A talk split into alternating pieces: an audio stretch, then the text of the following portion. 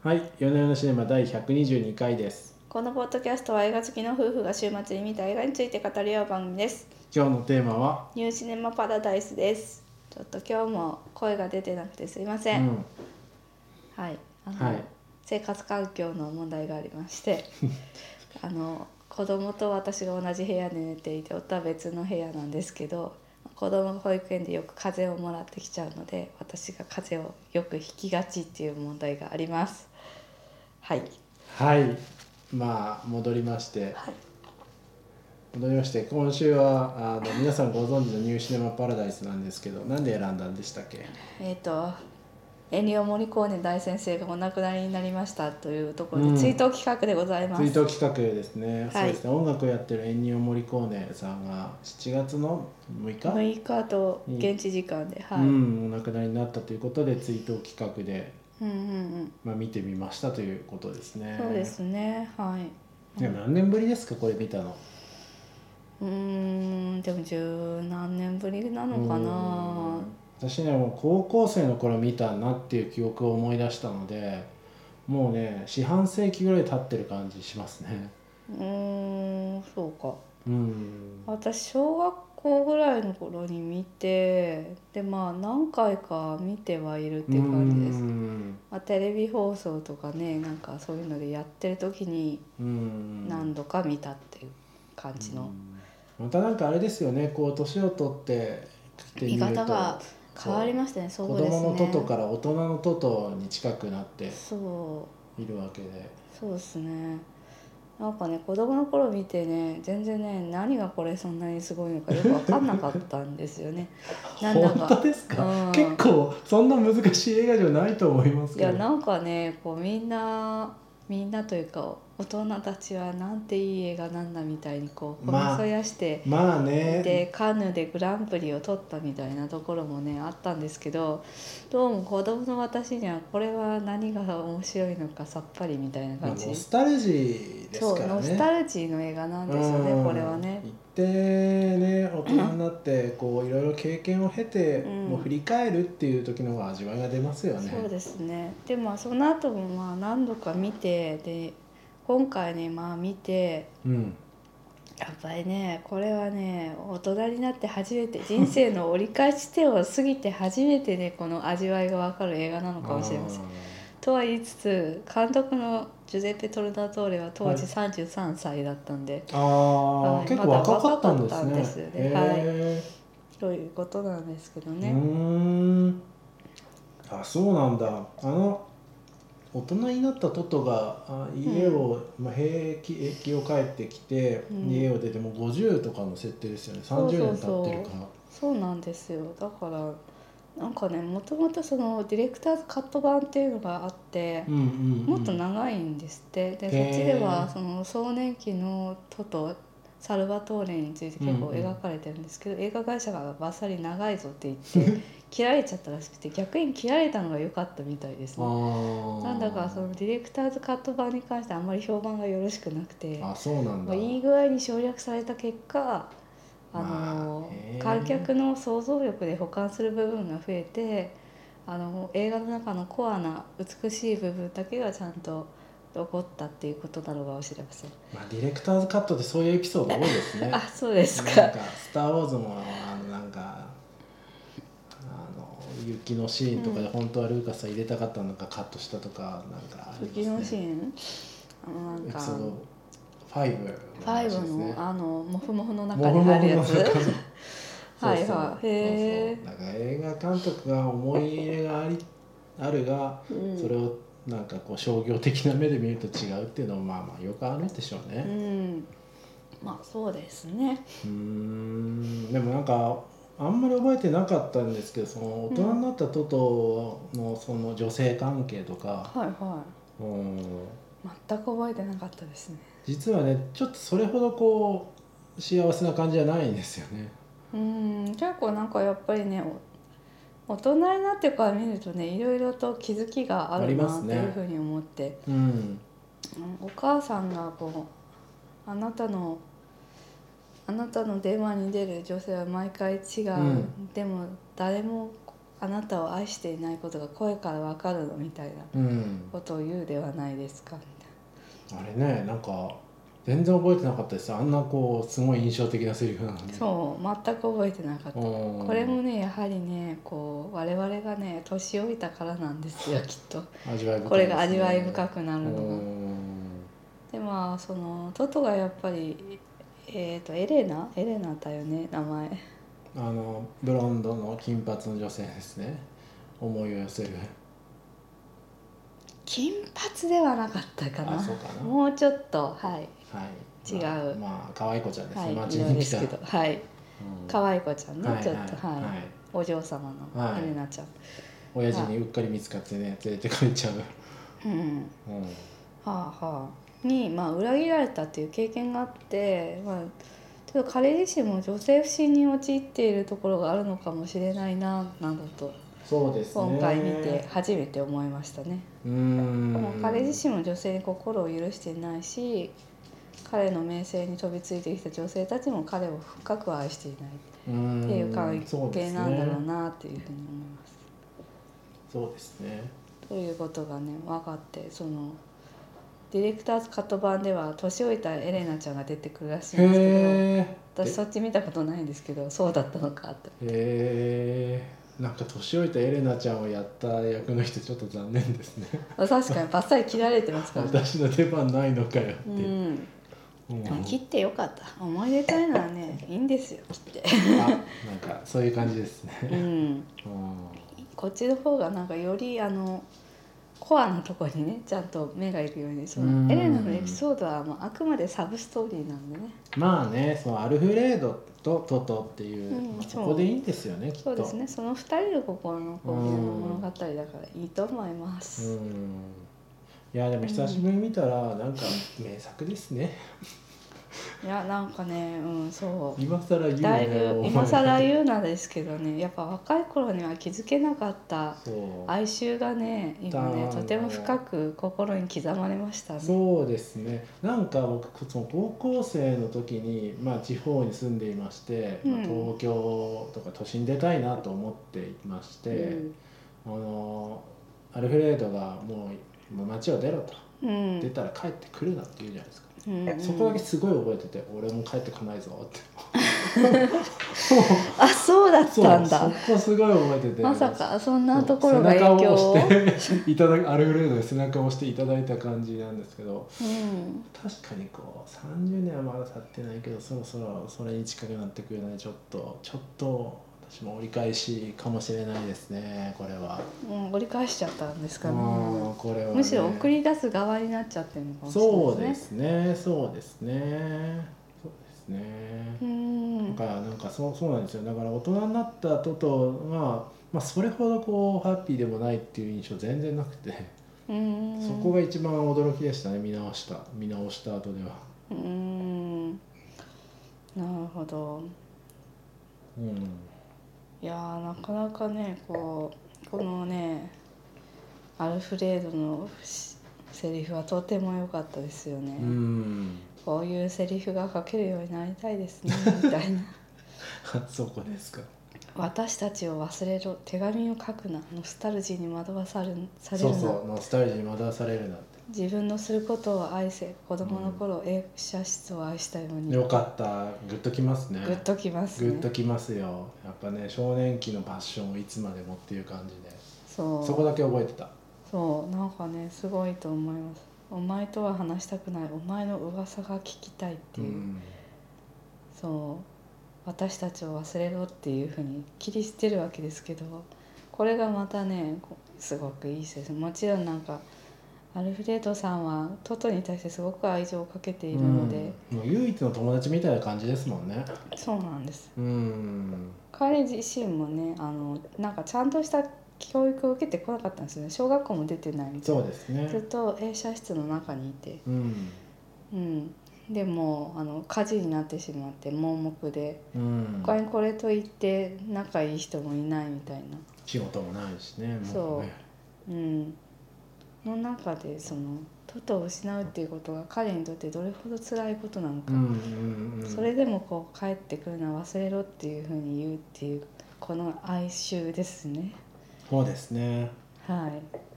そうですねというのがねやっぱりね自分がそのアルフレードのまあ送り年出す側にに近くなってきたからねうんおいおいおおい いおいおいおいおいなんていいセリフなんだおいおいおいってなってるんですね。うんそうですねいや本当に良かったそしてまあ今回の本題であるところのモリコーネの音楽ですけれどもいやうん素晴らしいですね、なんでこんなこと今更言うんだってうみんな思ってるかもしれませんが、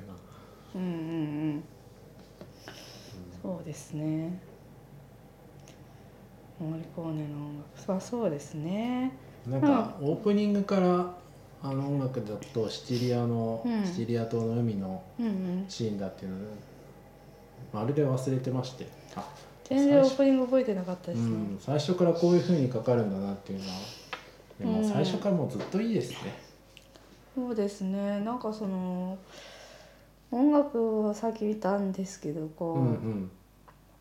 やっぱこの「ニューシン・アン・パラダイス」のそのメインテーマうんうん、と、このパーパーパーパーパーパーパーパーパーってやつでドドドドドドドドドすよね。ドドってやつと、あのパパパパパパパパパパパパパパパっていう過去と現在、うんうんうんうん、愛のテーマ。ララララララララララララってやつですね。うんうんうこんうんの三つがですね、こう。何度もこう繰り返し繰り返しちょっとアレンジを変えてねリフレインをそうそうテンポそうとかするわけですアレンジを変えてこうそれぞれのその時の心情にこう寄り添うようにね、うんこう組み込まれていくわけでこれはやはりね映画音楽っていうのはやっぱね特殊な組曲だなっていうふうにああで思いもましたそよね。うですね確かにワンテーマがあってそれをこういろんなアレンジでちょっとあの表情を変えて使い回すっていうのよくありますもんね。うんうんそうまあでもクラシックもまあそういうのはあるんだけど、うんうんうだんからやっぱり映画音楽っていうのはその映像とそそうのですねシーンに寄り添わなきゃいけないっていうところが決定的に違うわけうんで、うんうんうんなんかこの音楽だけでそのシーンを表現するっていうのが素晴らしいなっていうふうに思いましたよね。はい。な何よりもその結構ねそのさっきのアルフレードのセリフ以外はねそんなにセリフもねいっぱいあるわけじゃないんですよね実はうーね。んまあ日常的なセリフはあるんだけどうこんう、うんうん決め台詞みたいな。そうここはみたいなセリフがいっぱいあるわけではないんうで、ーん。その中でこの音楽がねこうす主人公の気持ちとかをものすごく代弁しているってうん。素晴らしいですね。はい。ちょっとモリコーネさんの経歴とか話しますかね、一応ね。経歴 あの一応私今ウィキペディアを開いてるんで、なるほど そんなそんなんでいいのかって感じですが。まあなんかやっぱり1900あはいいいですか？あどうぞ1928年のに生まれ2020年に91歳で亡くなりますと。はい長生き、えー長生きですね。そうですね。天寿を全うされて素そう晴でらすしいですねね。。まあ、代表的なものとし、えっ、と、音楽としては、夕日の岩盤。ツー、ツーですかね。ザ・グッド・バッド・アグリー。あでうわうあ、わはいおーほうほうほうわうわうわそうその前に荒野の用心棒があるんじゃないのかあ、そうなんですね。うんはそうっすねセルジオ・レオーネの一連のやつじゃないですかねそれはあれなんですか、そのうんイタリア。スマゲカロニッウティエスティンウエスタンって言われるそうそうあそれうなんそでう日本だとそのマカロニウエスタンって言うんですかね。スパゲッティウエスタンって書いてありますね、英語の。あ聞いたことあるそうなんだうんへえんか日本で紹介する時に最初そういうふうに言ったんじゃないですかねうん。また脱線してますが。うん、まあ、でもでもまあそのセルジオ・レオーネさんのはいさんの音楽をいっぱいやられたということなんですか、あそうそうそうそうですそうなんねはいうんでなんでしょうね、まあ、割とそういうそういう系の人なのねみたいなそうですね印象が強西部かった劇がすごい多いですねんですど、けど、うん、えっ、と「ミッション」っていう映画があって、でそこでこうなんかこうあ今までとの違う系統で新境地を開拓と、ウィキペディアに書いてありますねはうあ、ん、いやその次に「アンタッチャブル」ね「アンタッチャブル」どうこいうれこもねドドッドドってやつそでうすねそうそうこれもねかっいい有名なテーマですけどねそうかっこそいいのですね次にそうこの辺がやっぱ乗ってきた時なのかな「ニューシネマ・パラダイス80で年」代後半とかですかねはいその辺そはうですねううんん幽体からの物体 X ザ・ティングはい俺もなんか意外でしたねあそうだったそんなだのやってたんだいやうん結構ねあそうなんだって思うとこありました天国の日々とかそうなんだっていうのを知らなかった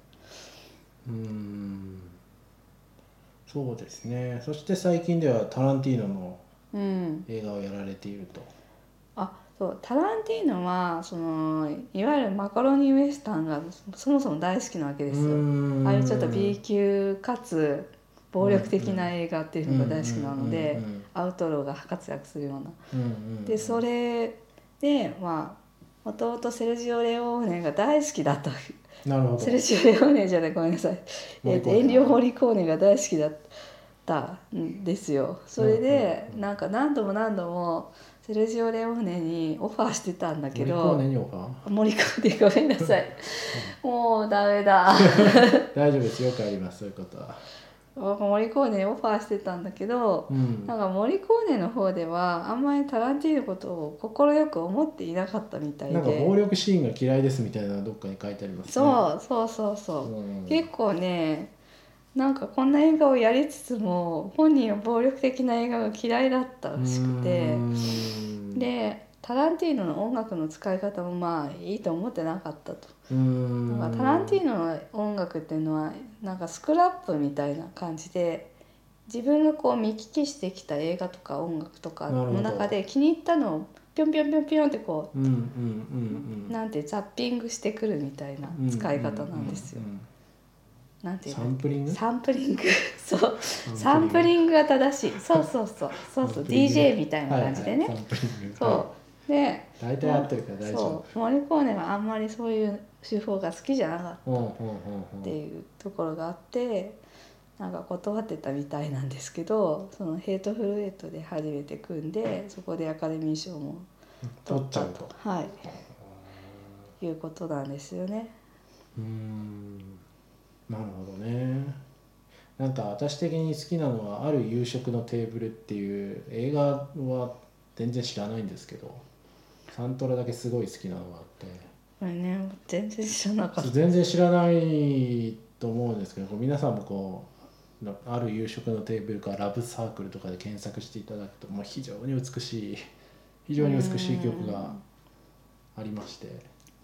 そうですね。それがマスターピースだと思ってますね。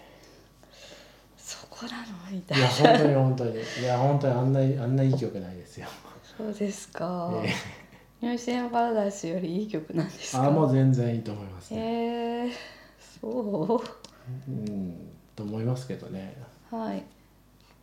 いやまあまあ比べるのも変ですけどね。ニューシネマパラダイスもいいですよもちろん。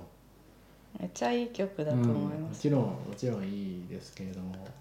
はっって思ったってい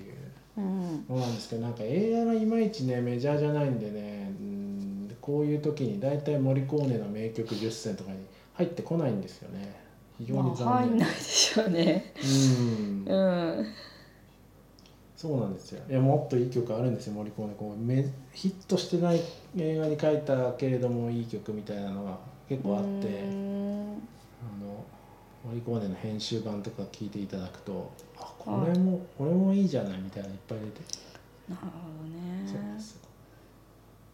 いやこの人本当多作で生涯何本なのかな何百本とうん映画に音楽を書き下ろしているわけで、なんかその想像力のが素晴らしいなと思いますよね。大河ドラマもやってんですね何気にね大河ドラマうん2003年の「武蔵」ってやつらしいですようーん全然知らなかった何すねでもやるなみたいな。うん大河ドラマってでも全然映像できてないわけじゃないですかそれ書き下ろすの難しくないテーマ曲だけってことか宮な本武蔵宮本武蔵のテーマ作ってって言ったんじゃないですかうーんそうなんだうんそうですねそうみたいですよはいわかりましたうんいやでも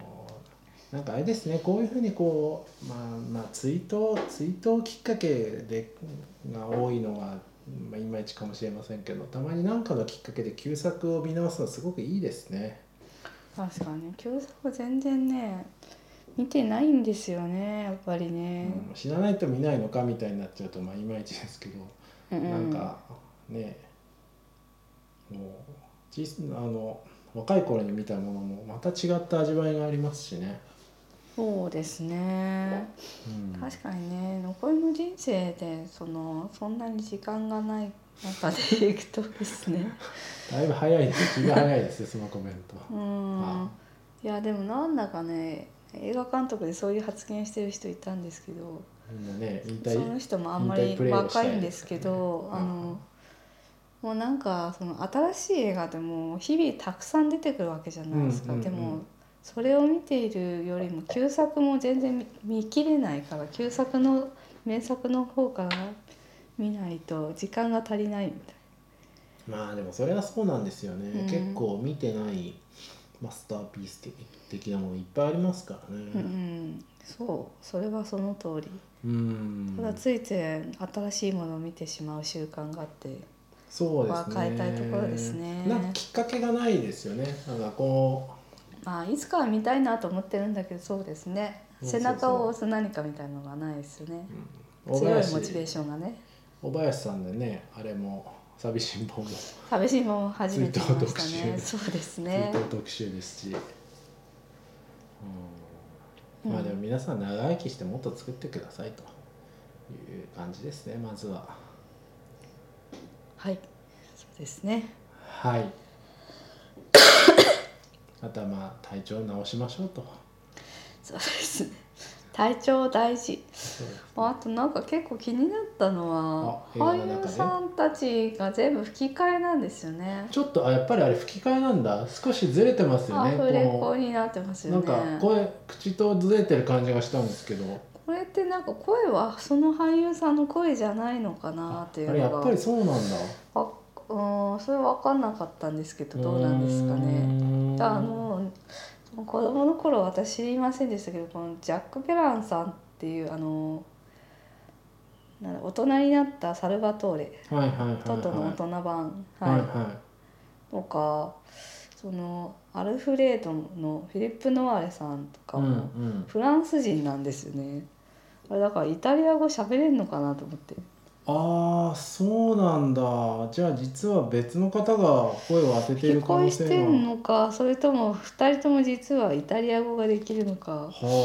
ャック・ペラーもしかしたらできるのかもなんかイタリア映画に出ていたような今検索しあまた原作。検索をなんかでもへねー昔のヨーロッパの俳優さんたちは結構ね国をまたいで映画に出ている感じがするんですうよーね。んなるほどね。もうあそうですねやっぱりイタリア映画に出てるよね。へうえ、んまあ頑張って覚えたんでしょうね。うーん、どうかイタリア語ができんのかもしれない。もともまあと。似てますけどね、言語体系としては。そううか。ん。うんちなみにあのいろんな映画描かれるじゃないですか。あの、はいはいシネマパラディソで。ほんほん。どうですか。どのくらいわかります。いやー、僕チもャッうプなリんンの、かチャップリンぐらいね。 しかわかんない。ああ、駅馬車とか。あなんか超有名なやつしかわかんないですよ、私も。ーあーあ、そうなんですうね。ーん。あれこそまさになんていうか死ぬ前に見ておくべき有名そう作そうがそうそいっぱいかかってるんですよねきっとね。う。うん。うん、な、な。夏の嵐とか。そうですね。はうーい。んなんかね確かにねさっきね出てきた映画一覧みたいなのね見たんですけどはいはい。えそんなのかかってたっけなって思って「風と共に去りぬ」とかうーん「素晴らしきかな人生カサブランカ」とか書いてあったんですけど出てきたっけみうーたいな。んそうなんですねなんか一瞬出たりしてるのかもしれないですね、ああまあキキススシシーーンンととかかででそうそうそうそうかもしれない、うん、うんはいまあまああの皆さん多分昔に見て見てない最近見てないって方も多いと思いますのでこの機会に見見直していただくとまた新しい発見があるんじゃないかと思います。はい面白い年取ってから見ると大変いい映画だよっていうことが分かりました ねそうですね。あのねあのパラダイス座が取り壊される時とかうん、もうすごく良かったですよね良かったですね。良かったです。あと何気にあのうろちょろしてる不老者がずっとうろちょろしてるっていうそうそうあいつだけ元 気。ずっといやそれも含めてなんていうかあいつはやっぱ妖精だから年取らないんですね。そうそうですねうん、時の流れみたいな時間の経過そしてこう、なんか場所にまつわる人々の記憶うんみ。たいなものがねなんというかこう強い哀説を持ってうんうんうんうん。最後のシーンにまたつながってくる映画ですよねこう彼がそのずっとこう 家族からも切り離され女性たちとも真の関係を築けないでいる中、ちょっと孤独なんですよね最後のね。そとうころそうねそうなんですけど、最後アルフレードの愛情をまた見つけるみたいそう彼がね預かるって言っていたキスシーンな。の映像集のフィルム、これがなんかもう彼にねこうこれからの人生こう愛に愛を感じながら生きていくことができるであろうっていう感じをもたらしましたよねいいまとめですね。はい素晴らしいなと思いましたいやだからこれはね30代前半でちゃんと書いてトルナトーレさん偉いなと思いましたよね いやこれなんかやっぱ70ぐらいの人が書く脚本かもしれないそうかもしれないですね。結構ね年を取って結構ね折り返し点になんないと分かんない感じのうんわからね,、ないですねラストシーンですよねいや、は素晴らしいなと思いましはい。はいまあそろそろ時間かなと思いますので、たはいはい今週はこんなところでよろしいでしょうか。はいありがとうございましたありがとうございました。